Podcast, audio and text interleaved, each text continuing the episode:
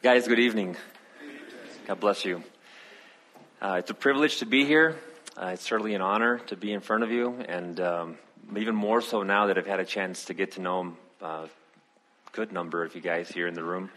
Uh, some of you have known for a while, and uh, it's been a privilege to develop these relationships with you, knowing that we have Jesus at the center of our purpose in our lives. But to get to know more men here on the other side of the country has been a tremendous blessing. So, what I would like to do first and foremost is to share a few words with you about this question that has been uh, troubling me for some time. And it's Have you considered the cost of being a disciple? We talk, just like we've learned through the earlier part of the day, and even the exhibit A here that we just finished with, uh, with John, uh, that it is important for us to be engaged in E squared. And I've thought a lot about that, and uh, I've been surrounded by men over in uh, the Detroit area who have been able to coach me and to guide me and lead me and pray with me on how to be able to disciple other men. The one area that God has really instilled in me to study is to reflect upon my need to then think about my being a disciple. What does that entail? And searching for the answer to that question, or at least taking some time to study and to think about that question, has then helped me to be better equipped to then to disciple other men and to minister to the to other men. So I propose to you that the time that we want to spend together today is involved more with the second E's, not so much the evangelism, but it's the edification. And we focus a lot on being able to pour our lives into edifying other men. But what do we do to really to invest our own lives, sacrifice our own lives, and consider the costs that it's involved so that we become the men who are feeding on the Word of God? What do we do to truly consider what costs are involved to, at being disciples and disciples of the one and only Jesus Christ? And so I want to focus on that through the rest of uh, this time that we have together in the hour. Uh, I'd like to try to break it down perhaps over the maybe a few sections. Uh, first of all, starting with uh, just the basic question, we want to consider the cost of being a disciple and what that is. We're going to then take a look at Luke 14. And uh, Jerry gave us a quick but yet very good uh, intro here in the last, if you were with us in the panel um, with Jerry uh, just a few, a couple hours ago that was helpful. It'll be in Luke 14, verses 25 through 35. And then we're going to review the three costs that are outlined in that passage. And God willing, we're going to try to extract as much as we possibly can out of that, out of that passage. I welcome your questions. I encourage your questions. So please um, share with me what's in your hearts and what are your thinking, some things that may make sense. And I also want to share with you that while we explore this question, it is really the exploration of the question. So I don't know that we'll actually have too much time to actually answer it, but we're going to think about it together.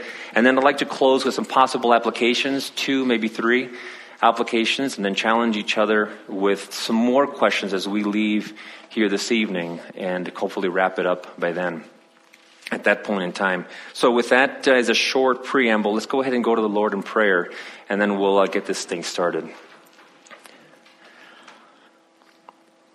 Heavenly Father, Father, let the words of my mouth and the thoughts of my heart, Father God, just um, let them be pleasing to you in your sight this evening. Father, these men are here to hear from you and not from me. Um, Father, I, uh, I, I, come to you with a nervous heart, Father God, knowing that uh, your word is powerful and it's, it's sharper than a two-edged sword, Lord, and uh, I'm merely, I'm merely your instrument. And um, Father, I just pray that I would be able to um, emulate the words of John the Baptist, Lord, with that, uh, that truly at this moment that you would not only be our teacher, but that you would increase, and that I would inc- decrease, and as a result, that your word w- would uh, just be planted and spoken of, that your name would be glorified, and as a result, that um, the men in this room, and myself included, Father, would be molded into the image of your Son, um, as that being our final goal and purpose. So, Father, I dedicate this time to you, and I just ask for you to take over and um, you be the teacher. I pray all of these things in the precious name of Jesus Christ. Amen. Amen and amen. So, guys, have you considered the cost of being a disciple? Have, um, have we even thought about the fact that there is a cost to being a disciple? Some of us have maybe put some thought into it, and some of us perhaps not. But as I said to you already, within the, and I kid you not, maybe it's been three to four years now that God has just been bringing this up over and over and over and over in my life as I have faced um, a number of experiences, challenges in my life with home, with family, with work more recently, uh, with extended family, with illnesses and things of that nature.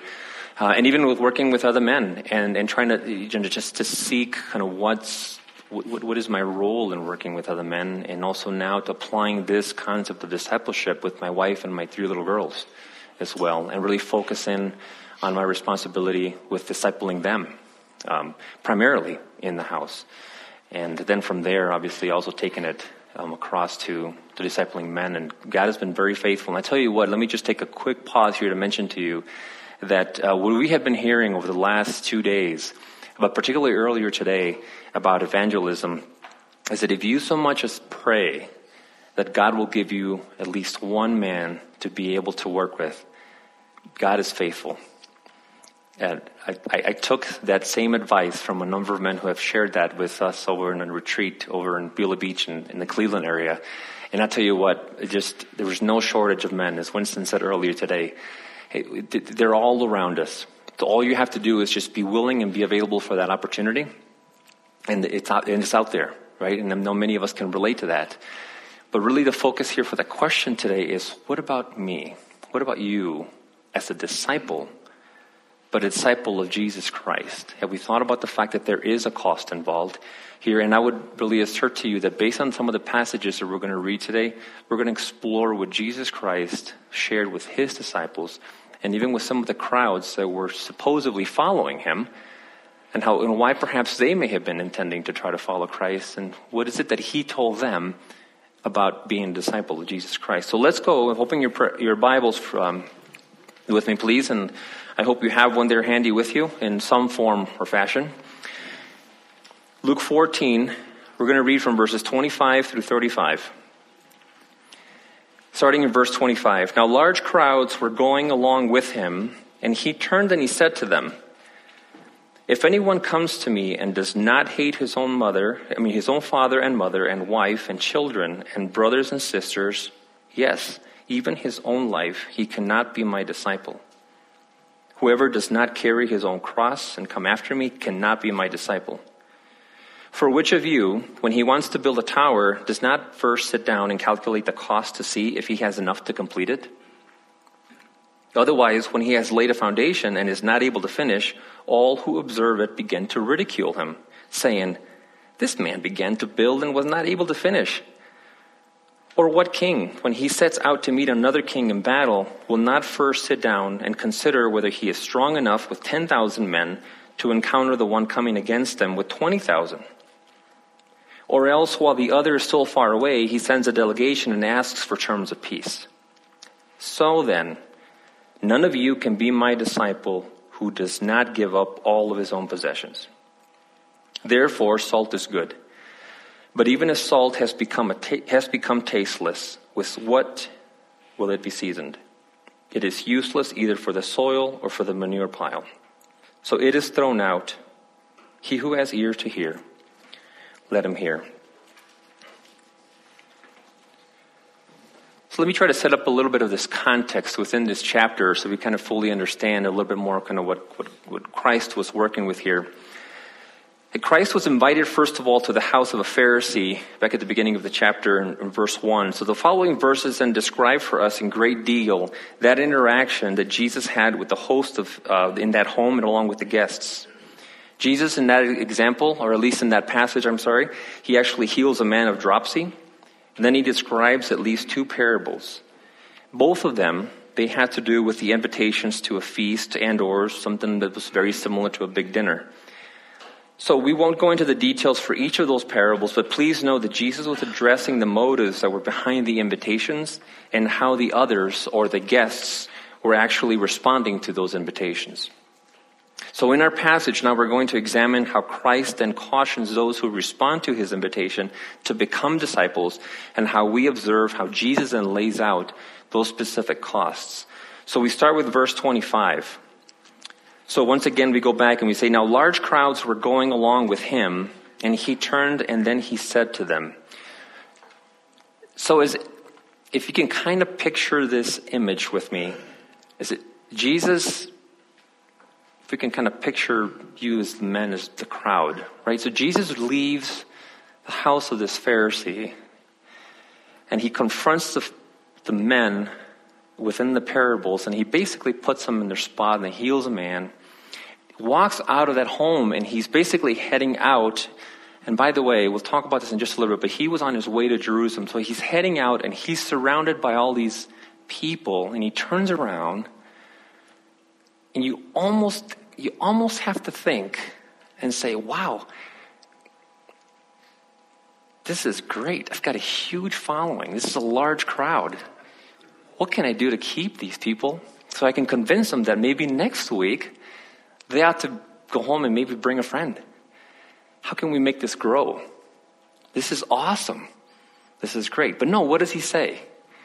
Right? He sees a large crowd, and the first thing he says if anyone comes to me and does not hate his own father and mother, and wife and children and brothers and sisters, yes, even his own life, he cannot be my disciple. So take a step off to the side now and read that verse and consider that verse from the perspective of one of his 12 disciples. What do you think maybe they were thinking?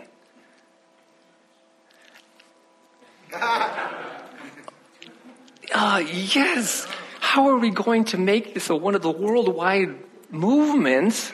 How are we going to grow this thing, Jesus, between now and we get to Jerusalem if you keep saying this kind of stuff? Really?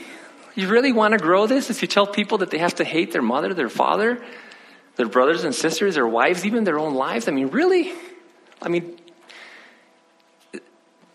maybe somebody wanted to consult with Jesus and say, look, let me just pull you aside. Said, let, let, let, me, let me be your consultant about how to interact with people here. Okay, can I give you a few tips? All right, but no, what does Jesus do? He says, and, he, and, and, and as I read these verses, I almost now think of it from his perspective and says, he's saying, I don't really think that most of you really should be here. Why are you here? Why are you following me? What's motivating you to try to follow me out of that place?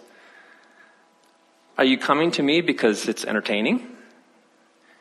Are you coming to me because I just happen to have this conversation with those individuals of authority and I happen to put them in their place? Or maybe it was because of the healing and the miracles. And maybe it's for your own selfish business reasons, maybe you just want to make a buck. I mean, really think about it. Why are you following me? Because if you want to follow me, if you want to be my disciple, the first thing you need to do is you need to hate your father, you need to hate your mother, your sisters, your brothers, your wife, your children. Oh, and by the way, you also then have to hate your own life. So, right off the bat, he says there's cost number one all of your relationships. That's your first cost. If you really want to be my disciple, if you want to be my student, if you want to follow me to where I am going, then are you willing to give up all of your relationships? Because that's what it's going to cost you. And it's going to cost you so much that when I actually, and this is Jesus' terms, right? So Jesus is the one saying, when I define the terms here, I say to you that it's your love for me and devotion for me to follow me as my disciple is going to look like hate when you compare that love to your devotion to your family, to your mother, to your father. That father who just trained you and brought you up and tried to set up a name for you. That mother who just spent the rest of her life trying to nurture you. That brother and sister and that family identity. That inheritance that perhaps is coming with the family. All of that money. Your own identity everything that comes with a family, everything that you've worked for up to this point, are you willing to give all of that up and turn around and say to your own mother and father, My love for Jesus Christ is so intense and it's so grand that my love for you, it looks like hate, like I despise you. Are you willing to do that for, for your family? And not only that, but Jesus then basically wraps it up in just a few words, and then he says, and yes, even his own life, because you if you can't do that, then you cannot be my disciple. Are you willing to do that to your family? But then also, you willing to give your own life to be my disciple? To basically commit your own personal suicide. You deny yourself. So much so that you would lay your life down for me. So, do you really think that what I have to offer, meaning Jesus, to teach you, to try to train you, to disciple you, if you want to then follow me, would you be willing to give all of that plus your own personal life to be able to do this? And this is exactly the point right here, men, where I can totally connect back out to what we're talking about and also with our, with our key verse here um, in our scripture for 1 Corinthians 1.26, right? Have you considered, and this is exactly what Jesus is trying to get these people to think and to say, consider, think carefully how many of us actually have made time to think carefully about our walks with the Lord? And I mean think. To seriously take some time to slow down, alone with the Word, just to meditate on it, just to think about what it says and how it actually then might be applied in our lives. And we don't do it, and I would be willing to propose to you that if you're anything like me, you don't do it because you're afraid that God's going to put his finger in an area that is going to hurt. Amen? So we avoid it like the plague. And we often convince ourselves that we have gadgets, that we have our, our iPads, our phones, and we have access to the internet, and we have Google, and we have Blue Letter Bible, and eSword, and all these great tools. We have access to the information. But do we actually sit down alone with the Word to actually think about the cost and what the words of Jesus Christ are saying to us in our souls to say, look, are you willing to give that up and to pay that price of all of your relationships, including your own personal life? Because if you're up to it, then I'm game. Let's go. But if you're not, maybe you shouldn't be following me. Any questions?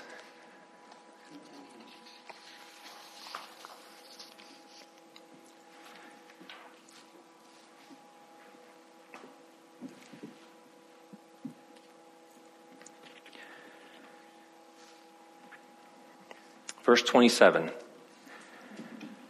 Whoever does not carry his own cross and come after me, he cannot be my disciple.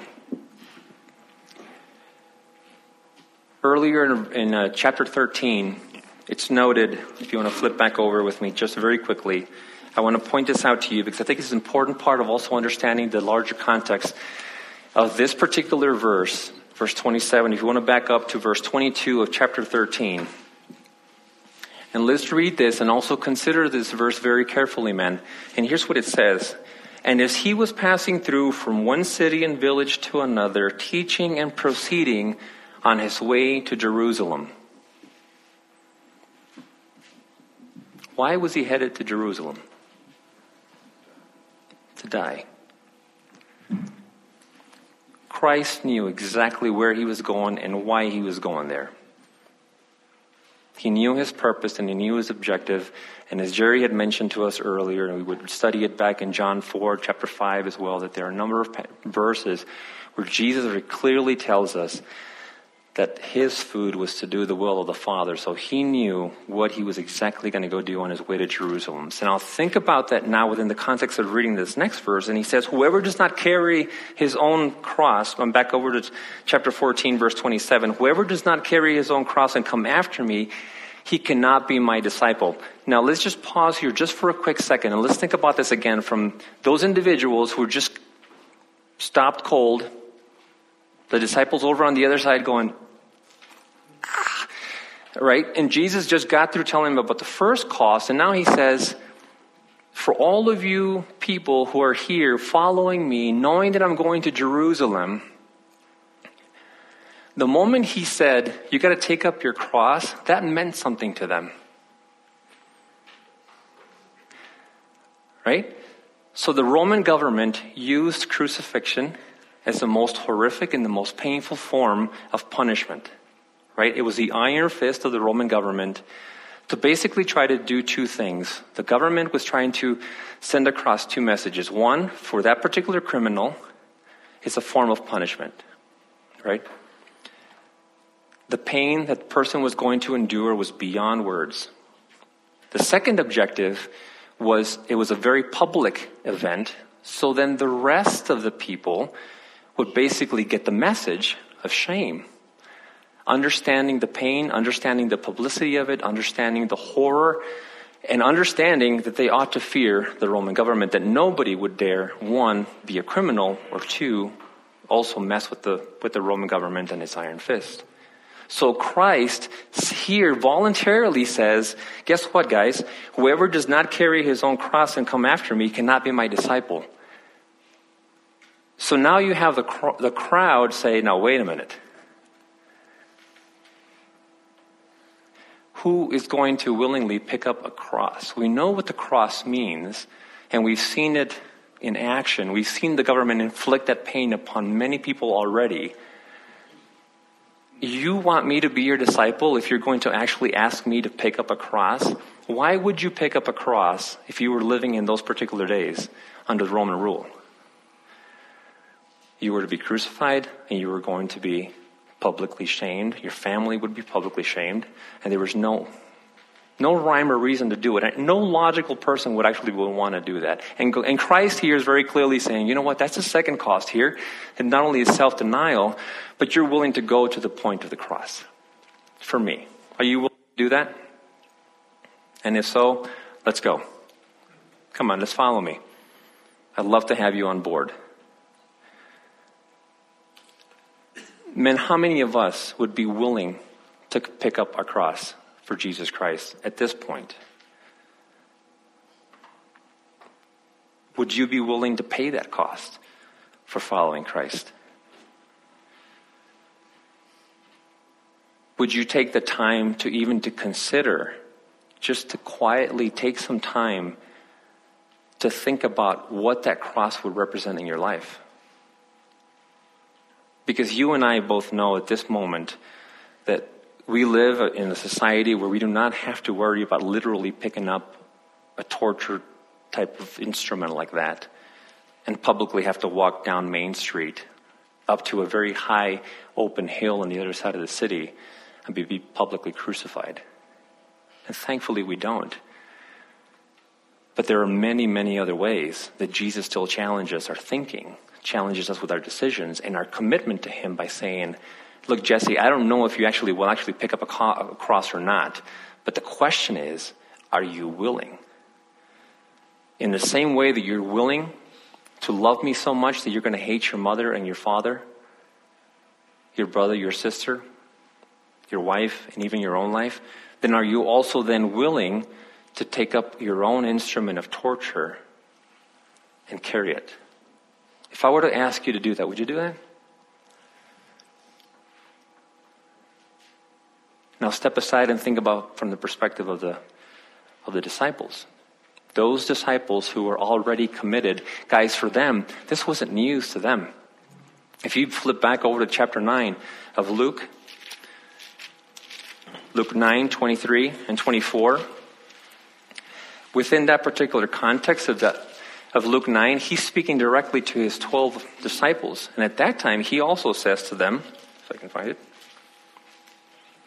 and he was saying to them, If anyone wishes to come after me, he must deny himself, take up his cross, and follow me. For whoever wishes to save his life will lose it, but whoever loses his life for my sake, he is the one who will save it. That almost reads to me as if Jesus is basically turning around saying to his own disciples right then and there and saying, Look, for you guys who are here following me, who you've already made this commitment because I've called you, here's your to do list. If you want to follow me, deny yourself, take up your cross, and follow me. And Jesse's translation has a number four to that to do list, and that's repeat. Deny yourself, take up your cross, follow me, and repeat. Okay, so he's speaking to his disciples. So these guys couldn't barely go back over here to chapter 14 and say, where did that come from? Right? So what Jesus then now expanded it was over to the larger crowd. And he's saying, if anybody wishes to be my disciple, this is what it's going to cost. Are you willing to do this? Where is your devotion to me? To then to be that disciple, to be my student, to be my pupil, to follow me? And if so, then let's do it.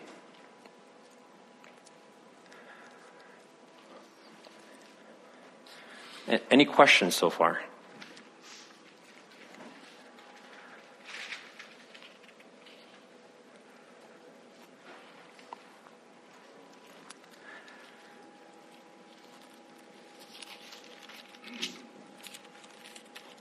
Back to chapter 14 then. Thankfully, Jesus takes a slightly different turn in the next few verses, and he provides some illustrations. Again, these are illustrations that these men and these people within the crowd they could understand. And so we're going to try to I'm not going to try to dive into the meaning of all of what these verses really say, but it's pretty clear to try to get the, basically just to and understand both of those illustrations that Jesus shared. So first of all, he says in verse 28, for which one of you, when he wants to build a tower, does not first sit down and calculate the cost to see if he has enough to complete it? Otherwise, when he has laid a foundation and is not able to finish, all who observe it, they begin to ridicule him, saying, This man began to build and was not able to finish. Or what king, when he sets out to meet another king in battle, will not first sit down and consider whether he is strong enough with 10,000 men to encounter the one coming with him, coming against them rather, with 20,000? Or else, while the other is still far away, he sends a delegation and asks for terms of peace. So Jesus takes, takes a step back and he says, okay, now let me, let me go at it, guys, from, for, from a totally different perspective. Okay? So let's talk about the guy who's building a house. Any one of you would here would be able to agree with me that if you're going to actually try to build a house, then you try to think about what you need to basically try to complete the project. Right? And, and I know there are quite a few men here in the real estate business and, and many contractors and people who understand this business in terms of what it means today. It's not a good or wise business decision, even someone like myself who's not aware of those kinds of business principles, to even to sit back and say, why would you do that?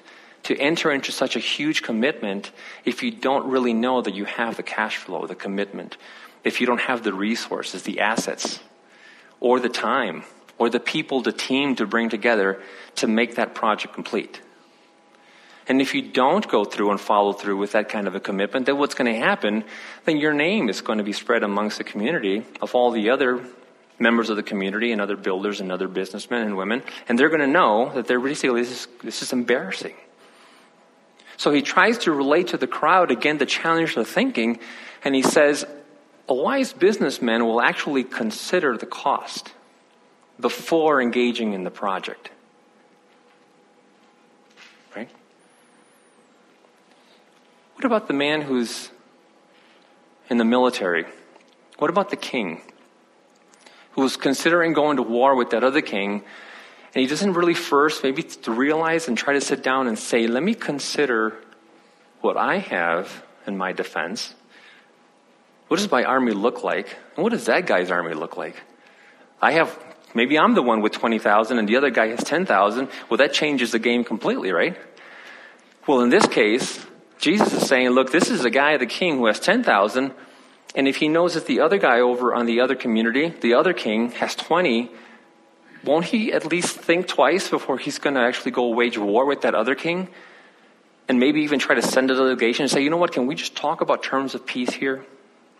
Let's talk about this here. That's the point. It's really not so much about the outcome of that particular war, but the point in here is that Christ is really trying to relay the message over to these people to say, look, if you're following me and you want to go where I'm going, if you didn't get the whole message about hating your father, your mother, and your family and giving up all the relationships, if you didn't really get the idea of the cross, let me spell that out for you in the form of the builder and also the king who goes to war.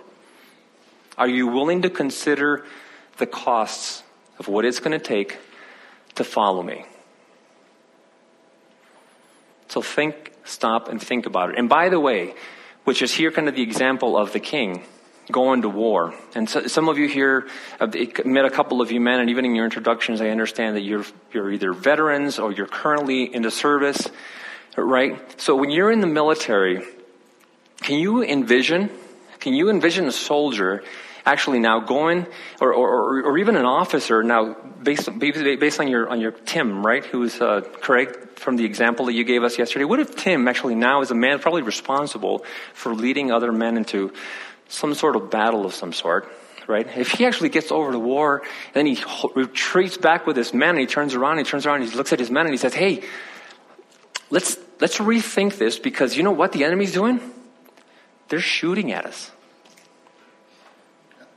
They, we are at war, and how dare they shoot at us? They're throwing these things and they're exploding. And it, it, we, can't, I, we can't do this. This is scary. I, I might die. You know, I no, I'm not willing to take that kind of a risk. What kind of leader would he be if he actually took that kind of step and didn't first consider and was very blunt with his men and said, okay, guys, if we're heading into battle, we're going to train, we're going to be fully equipped, we're going to study the enemy, and we all have to be very, very honest with ourselves about what we're getting into, right? This is why you've enlisted. Amen?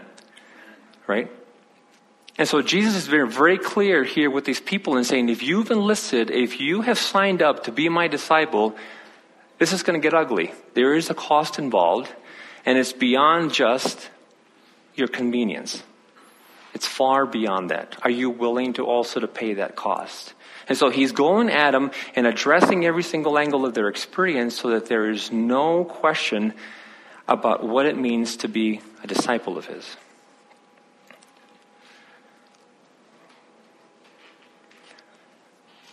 Am I making any sense? Can, can we relate to some of this? Ron. Yes, thank you. Jesse, that passage about hating your mother, father, wife, children has always been a disturbing one. And obviously, it's uh, distinct from the passages where we're commanded to love our wives. The problem I've always had with this is I have no idea what it looks like. And I would love to get some ideas about what that actually looks like. I understand that there's some sense of a priority, but it's, that doesn't, it sounds like there's a lot more than just um, an order there. Just your comments on that. On, on like I'm going to love God first, and then I'm going to love my, you know, wife, and it, it doesn't sound like it's just kind of a, the right order of things. It sounds like there's a huge gap between the two: love for God and love that you give to everything else, including yourself. Yeah. No, Ron, I um, I thought a lot about that, and um, I was really hoping that that end, that question wouldn't come up. Just to be honest with you, yeah, yep. Uh, thanks.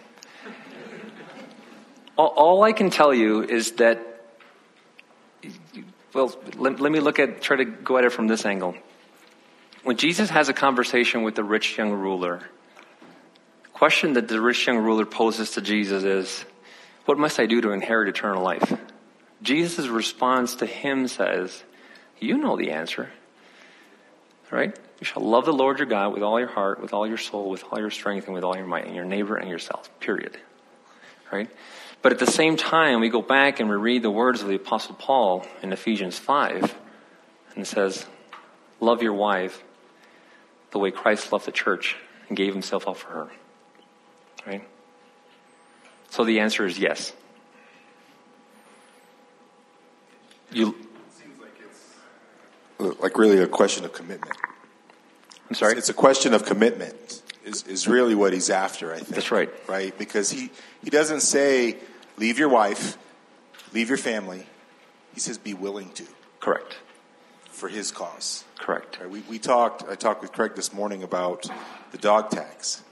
You know, those dog tags, just like we wear the cross, it's a symbol of Christ, and him going, those dog tags are a symbol of death. Right? So I'm not asking a question, I guess, but no, um, yeah, willing to die. Yes. For him. Yes, it's, it's, the, it's the willingness to make that commitment and then be fully aware of what it means to make that commitment. So, gentlemen, I also want to, I'm, I'm, glossing over some other concepts here that I'm hoping that we've already cemented at some point in time. And if you haven't, then please forgive me. But also, there's an understanding here that we are merely stewards of all of what belongs to Jesus Christ. So I love my wife, not just because I like her and she's awesome and she's my best friend, but I'm commanded to love her. So I love her, and fortunately, I enjoy loving her, but I love her because I want to obey the lover of my soul. And I, I want to do that to please Jesus Christ, right? But my devotion, my first and foremost commitment is to Jesus Christ. I remember several years ago, I was sitting in a restaurant over in Colorado Springs with Matt Calvin, a good friend here, and we were on our way up to Lost Valley. And I remember starting to grapple with this question. I think that's where it all had started. And I remember sitting down talking with him, and I said, Matt, I, I'm, I'm afraid to admit to you that I think I'm, I've come to this conclusion that I've already told Christ in prayer that if he needs to take my wife and my three little girls, then he should take them. If they come between him and I, then take them.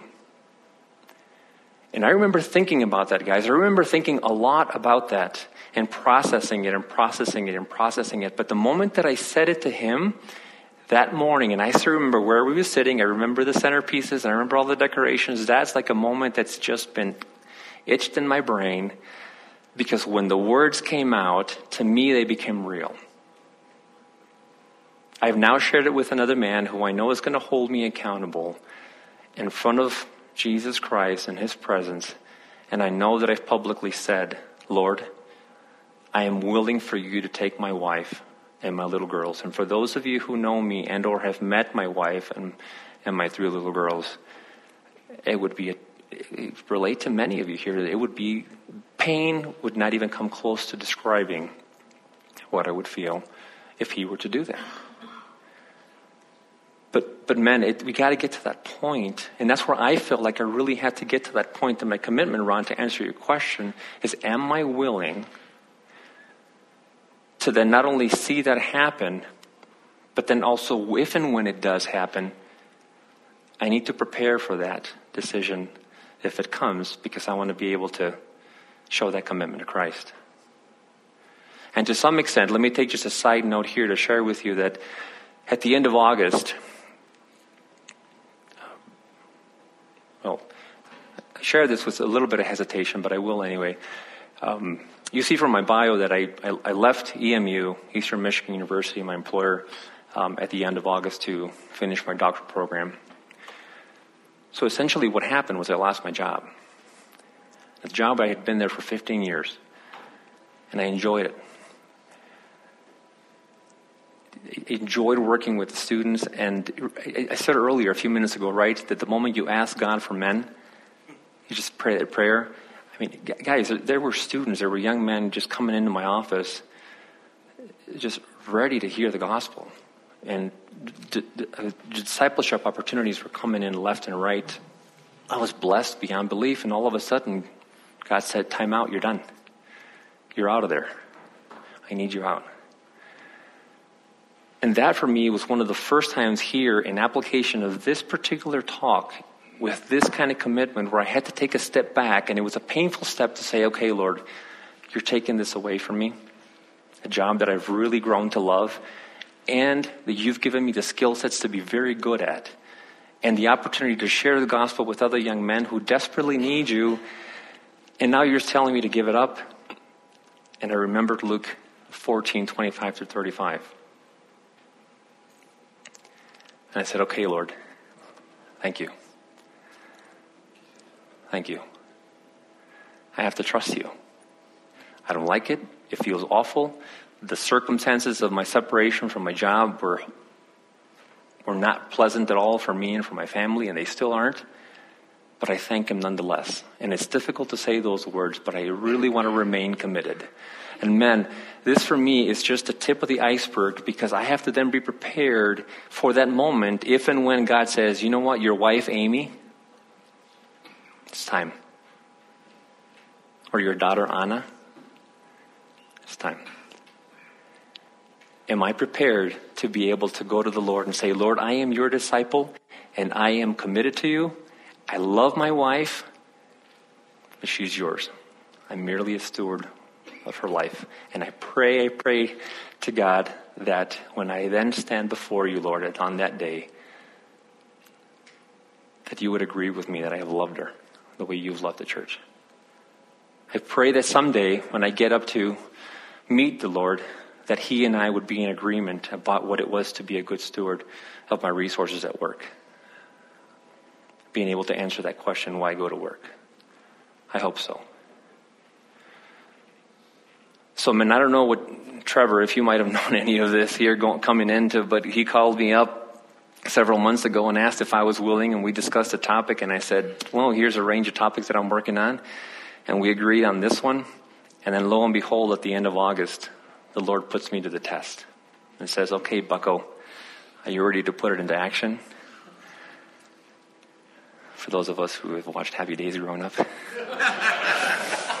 okay. Okay. All right. All right. So, yes, sir. Question. Just a comment, actually. Um, so, yeah, my name is Aaron. I'm a combat medic. Deployed to Afghanistan in 2012, and um, something that he said about the dog tag is a symbol of death. Man, you know, we were out there. Um, some soldiers would put dog tags on their boots, some of them around their neck. Um, so when they lost a leg, they can identify the body. And um, just thinking about that being a symbol of death and how that translates to Christ. Um, you know, that symbol of death, that when we die, it's that everlasting. You know, we, we, we fought the good fight, and that's our symbol that we're men of God. And um, thinking about being called as an enlisted member, so many times we'd be out there, truck would hit an IED, you know, 100 yards away, and the person in the truck, you know, 100 yards away jumps out of the truck and starts running.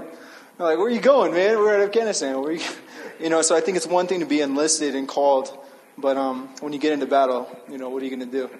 And I think there's many people that really proved that they. Um, I remember being there too. We dropped a tire, and this tire was sensitive, and so we had to pull security on it. And this this woman who was our truck commander jumps out. She pulls security on the tire, no problem. I'm in the back shaking. I'm like, man, I'm not going out there. I'm staying in here, you know. So I think uh, that enlisted call definitely pretty uh, happy. Amen. Amen. Thank you for sharing. All right, man, let's move along. Verses 34 and 30. I'm sorry, 33. I'm sorry, 33. I was going to skip a verse here. Verse 33, he says, So then, none of you who can, who can be my disciple who does not give, none of you can be my disciple, I'm sorry, who does not give up all of his own possessions. Your material possessions, men, they have value. Are those possessions that you're willing also to give up? Our homes, our vehicles, our jobs, our nest eggs, our retirement accounts, our current accounts. You might say, well, there's not much there, but anyway, are you willing to give that up as well? the things that uh, sometimes we often say, you know what, I've worked hard for that. I've worked really, really hard to get to this place. Or I've earned this, or I've earned that. Or this has been down, passed down from my family. It's an heirloom. It's a possession. It has value. Winston talked earlier to us about Romans 12:2.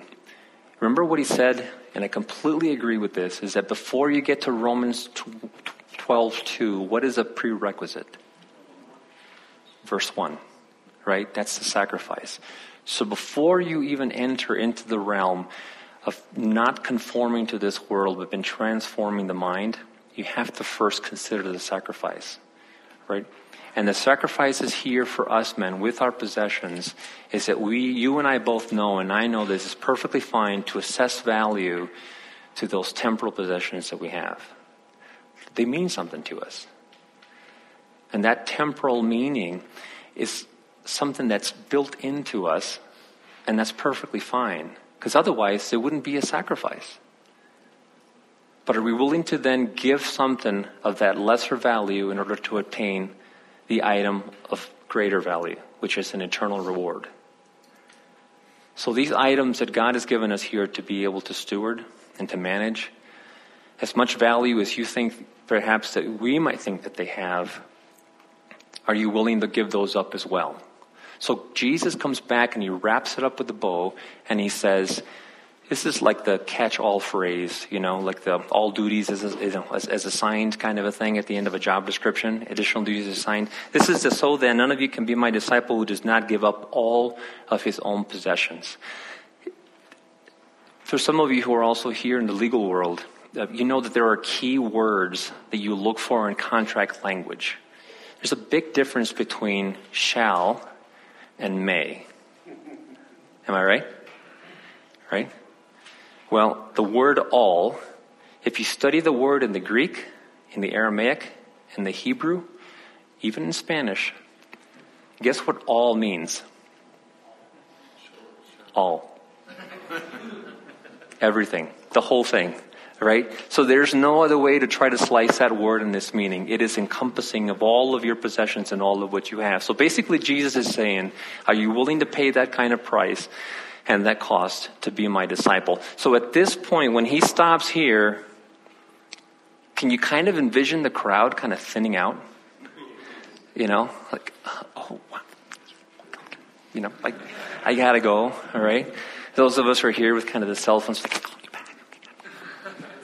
you know, so something is kind of going through your mind thinking, okay, now I, I got something else to do. This is not really what I signed up to do right? I don't, I don't know that I'm willing to pay the cost. And, and then some of Jesus' disciples are over here probably now at this point thinking, now, come on, really? At, at, at, the onset, Jesus? I mean, we've been walking together now for some time, but, but this is pretty harsh. And some of you here might be saying too, Jesse, you know what? Really, from the get go? This is just way too harsh. Guys, this is the introduction. This is Jesus laying it out there flat out in their faces for these people who were walking out and saying, Look, do we really want to follow this guy? And Jesus turns around and says, before he even introduces himself and says any other kind words or greetings, no, he says, nope, if anyone wishes to follow me and be my disciple, here's what you got to do. Right? This is like reading the introduction in the MIM series, and boom, it's right there in the first page. Okay? God's not wasting time, and he's not mincing his words. Jesus Christ is laying it out there flat and clear for us to be able to hear this. Right? And the disciples, I'm sure, are saying, okay, uh, maybe we just talk about this a little bit later. Right? No, there is no talking. Jesus has spoken, it is done, it is said, and it also applies to them, to the disciples. So, men, are you willing to consider, again, these costs that Christ has outlined for us today? Are you willing to not only take up that cost and pay that cost, but then are you willing to take the time to get along with Jesus, to then to find a way to apply it in your life? And what do those costs translate into? And his final conclusion here, he ends with some very encouraging words in verses 34 and 35. And he says, Therefore, salt is good, but even salt has become tasteless. With what will it be seasoned? If it becomes tasteless, rather, it is useless either for the soil or for the manure pile. It is thrown out. Thrown out. He who has ears to hear, let him hear. And so my brain just goes off and I sit and I think about this and I close my eyes and I think, I can almost picture Jesus saying, okay, guys, if you didn't get anything else about what I just said about the cost, let's talk about salt. Okay? If it loses its flavor, it's useless. Right? Can't use it for much, not even for the manure pile. If you have ears to hear, hear it. If you don't, don't. Doesn't really bother me. I'm going to head back on my way. I'm gone. Is Jesus really losing sleep about thinning of the crowd? He's not using the tactics that many people, or many of us, at least myself, are aware of. of trying to soften messages, to try to bring people in, like a, like a bait and switch kind of approach, and say, if we can just get them in, if we can get a better band, if we can get a, just a better speaker, if we can revamp our childcare ministry, if we can do this, if we can get guys to go to a better restaurant or a better luncheon or maybe upgrade the cigars, Trevor, I don't know, something. It's, it's, you know, no, Jesus is just saying, look, there's use for salt, right? We can use it to preserve food, other items. We can use it to mix it up with manure and clay and dirt and make bricks out of it, and we could, it could be useful for some, there are many things that we can use salt for, but the moment that it becomes tasteless, I have no use for it. So, what is he saying here to those people who are still hanging around, listening to the words of Christ? I mean, Jesus Christ just hits them right between the eyes and he says, Look, if you lose your flavor, if you're salty you're no longer salty, then I have no use for you. You're worthless. There is, I, you're dead weight. I do not need anybody who's not fully committed to being able to walk with me to Jerusalem to pick up his cross and head over to a very, very painful death. In other words, you're so useless that you would ruin crap. It's essentially, you're not even useful for the manure pile. At least with the manure, I can take that manure and I have something. Absent the salt, a useless salt, it's useful for something. I can fertilize something with it. I can mix it in with some other materials. And there's, there's some use for the manure. If you're tasteless salt and I happen to put some into manure, then that ruins the manure. Okay? This was the point here, man, that for me, when I really sat down and thought about this, I thought, I know, I know that I am already a slave and I know that I am a worthless slave before Jesus Christ. The only way that I will ever be able to acquire any value is by His righteousness and what He has already done for me at the cross. And by the way, just on a quick side note, men, one of the reasons why I also maybe want to address the question there for Ron is why I'm committed to Jesus Christ and making that commitment is not just because of my wanting to make the commitment, but it's the value of the cross. It's what he already has done to pay the price for me to have an opportunity to inherit eternal life. It's that cost. It's what he already did to wash my sins away, the blood that he shed. It's the, the divine wrath and he endured at the cross when he knew that he had to take that cup and take the full cup on my behalf and he did it out of love. Why can I not turn around and in a full love and appreciation and devotion and commitment and say, Lord, and I want to give you my life back. And I want to be willing to play it for you. And I want to be willing to give it back to you and knowing that my wife is yours, my daughters, my mother, my father, my family, my job, all of it is yours because I'm committed to be able to walk with you.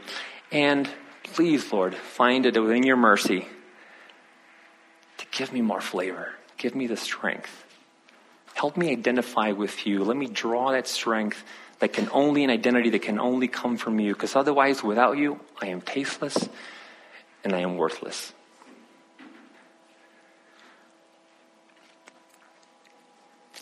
Any questions, man?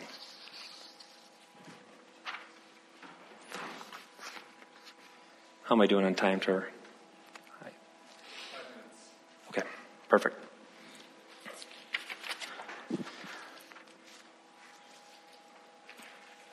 So let me end with a few questions and then a few verses for us to consider, men. Newsflash. Being a disciple comes at a cost. Are you willing? Are you willing to pay the cost for Jesus Christ.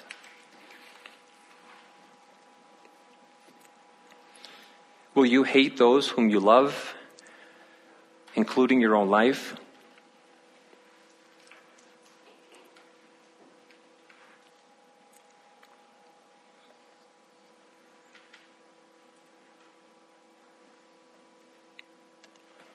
Are you willing to carry your own cross daily?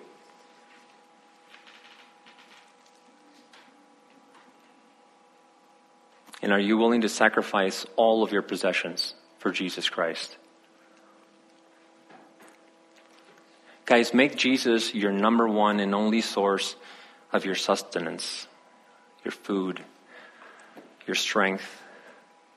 Commit your life to Jesus Christ. I'm going to make the following comment at the risk of incurring a little bit of wrath from Jerry, but I'm going to say it anyway. He, in, in very typical Jerry fashion, I heard him say once, he said, Look, if you really want a life of excitement, of adventure, if you want a life that's going to take you places, then you buddy up with Jesus. You buddy up with Jesus Christ, and He will give you that life. He's got the biggest jockstrap in town, man. and he's and he's taking names. He is. He's very willing to take your name. But you have to also be very willing to understand the cost. Yes. And when you understand that, and you understand what He's already done for you, all you would want to do is I would encourage you to take this also as a form of application to think about is how are you willing to demonstrate to Him that devotion, that commitment? And let me ask for you, for your consideration, to take scriptures like Psalm 42, verses 1 and 2.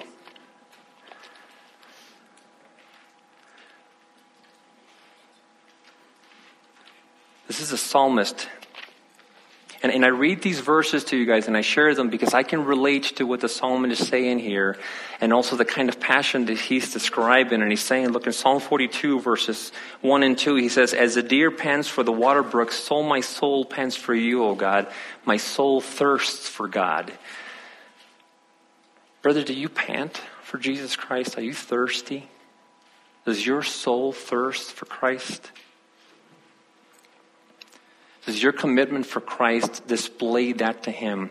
That you are so thirsty that you are like that deer who's panting, who's desiring to really to spend time with Christ because He's the only one who can satisfy.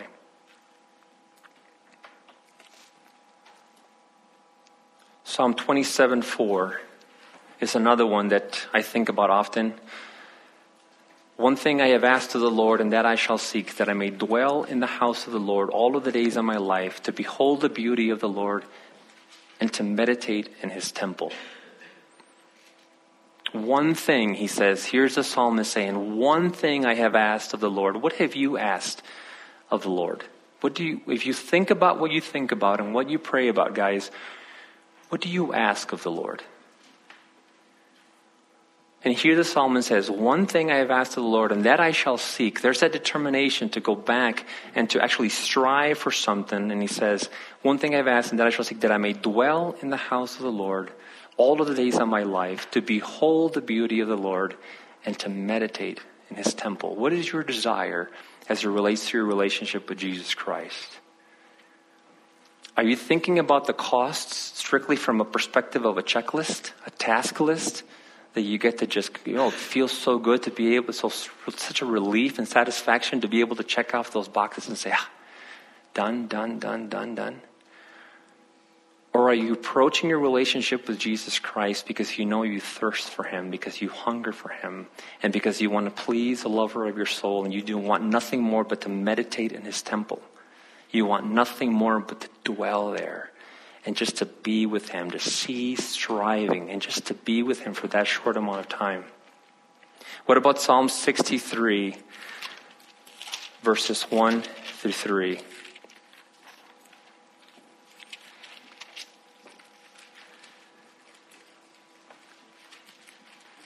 O God, you are my God. I shall seek you earnestly.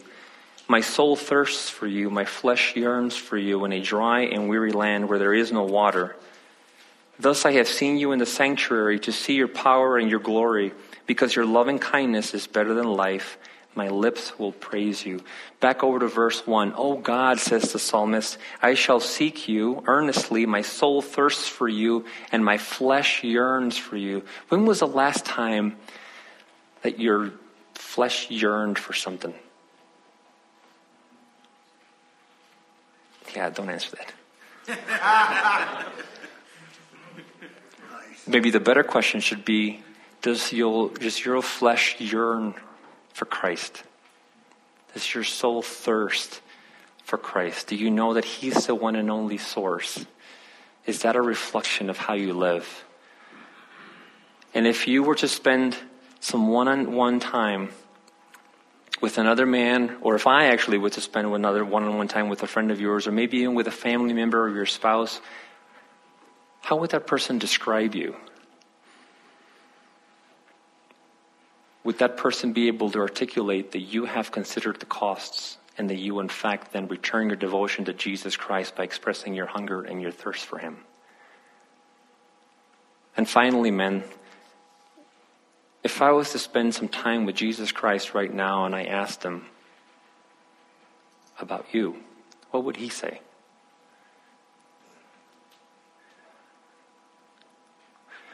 We were talking earlier with Ron actually about Matthew 7 and how that's one of the scariest passages in the Bible that we tend to think about. He says, Not everyone who says to me, Lord, Lord, will enter the kingdom of heaven. And this scares me. It may be one thing for you and I to be able to know one another. You can actually even tell me, till I'm blue in the face, that you know Jesus Christ. But the real question is, does he know you?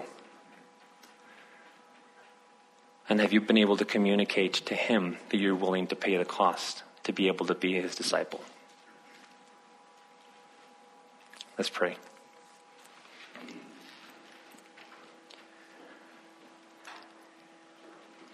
Heavenly Father, Lord, first and foremost, thank you for who you are. Thank you for demonstrating your love on that cross for enduring divine wrath, for becoming sin on my account, so that I might be able to receive your righteousness, Father.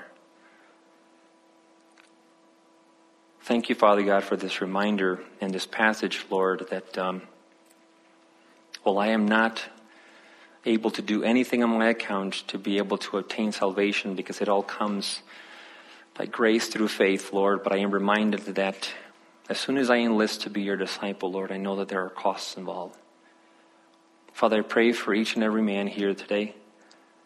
I pray, Father God, that um, your Holy Spirit will work in their hearts to soften their hearts. Father God, that you would be able to place them in positions where they would be able to carve time to dwell with you, to meditate on your word, and to consider this passage, Lord, as there are many others, Father God, in your word that challenge us to think about the costs of following you. But throughout this time, Father God, I pray that you would carefully and very clearly remind us, Father God, that our purpose is to love you with all of our hearts, our soul, our strength, and our minds, to be able to spend eternity with you, and to be your disciples, Father God, in perpetuity. I thank you for this time with the men. I thank you for your word. And I pray again, Father God, that the message has gone forth not because of me, but because of your precious name and your glory. In Jesus' name I pray. Amen.